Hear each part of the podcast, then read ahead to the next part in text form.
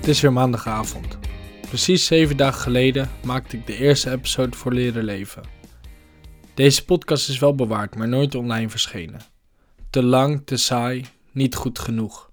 Ik ben er nog niet uit of de huidige vorm wel eens interessant gezien wordt of eigenlijk beluisterd. Het blijft lastig om te horen wat het publiek vindt van de creatie als je niet standaard een antwoord terugkrijgt.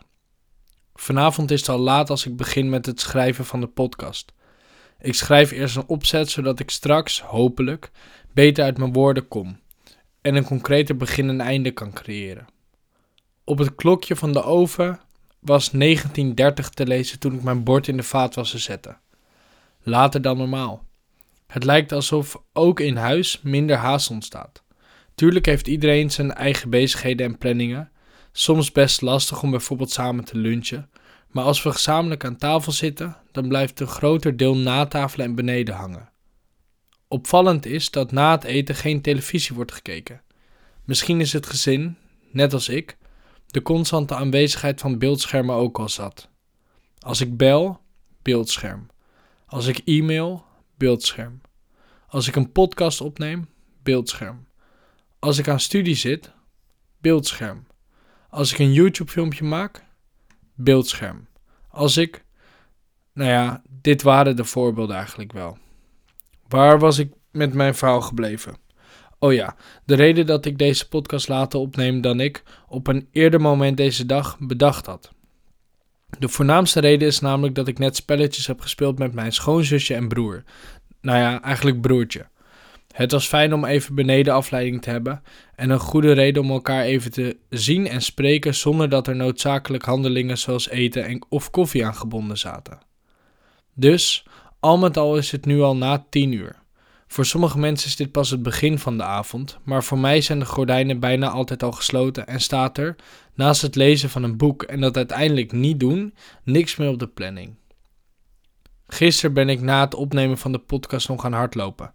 Het was stil, vredig en ergens een beetje ongezellig op straat. In tegenstelling tot het lopen in de supermarkt had ik gisteren alle ruimte om vrij te bewegen. Over de supermarkt gesproken, wat een bijzondere ervaring was dat. Het was voor het eerst in twee weken dat ik, in een stad, weer boodschappen in een supermarkt deed.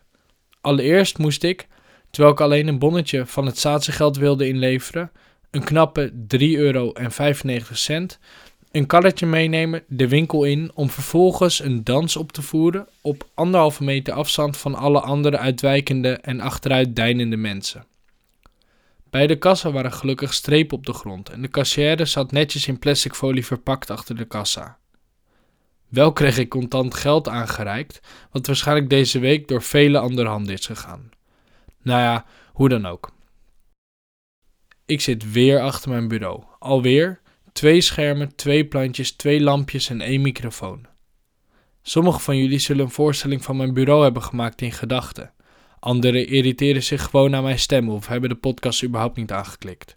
Maar hoe dan ook, er is namelijk iets veranderd. Mijn laptop staat niet meer op het bureau, maar op boeken.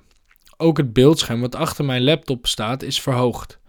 Eerder was het al hoger dan mijn laptop, maar deze moest zich ook aanpassen aan de veranderingen van vandaag omdat mijn laptop nu hoger staat, heb ik een extern toetsenbord en muis toegevoegd om de setup compleet te maken.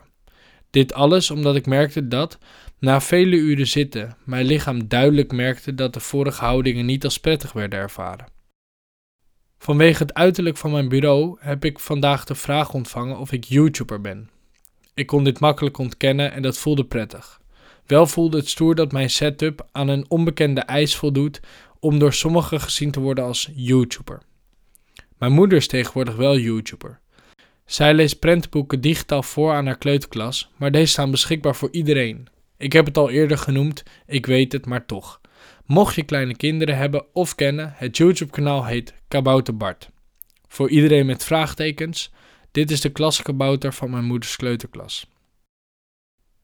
Omdat ik afdwaal, pak ik de draad op met drie dingen die ik nog wilde zeggen. 1. Ik heb weer een mail ontvangen van dezelfde persoon als genoemd in episode C3. Er is dus heus contact ontstaan naar aanleiding van de podcast. En dit wil ik, net als de ander, graag warm houden. Dus zelfs als we allemaal aan huis gebonden zitten, Nieuwe vriendschappen kunnen ook in deze tijd ontstaan. 2. Ik heb vanmorgen een challenge gedaan voor mijn billen. Beetje gek en onwendig om dit te vertellen, maar het was op het nummer Bring Sally Up. Bij het woord up ga je down en vice versa. Morgenochtend ga ik dit weer doen, maar dan met squats. Dan is up gewoon up en down blijft down. Voor wie het leuk vindt om te proberen, het kost maar een paar minuten van de ochtend. Het stimuleert mij om met meerdere mensen te sporten. Dit kan naast elkaar in dezelfde ruimte, maar het kan ook via een groepsapp waar iedereen het oplopende aantal oefeningen afvinkt als ze gedaan zijn. Beide zorgen ervoor dat ik uiteindelijk vaker een sportmoment heb. 3. Als laatste wil ik de podcast afsluiten met de mededeling dat ik morgenochtend ga zwemmen in een buitenmeer. Het water is inderdaad nog vrij koud, maar dit brengt echt veel voordelen met zich mee. Het kan overigens ook in de vorm van een koude douche.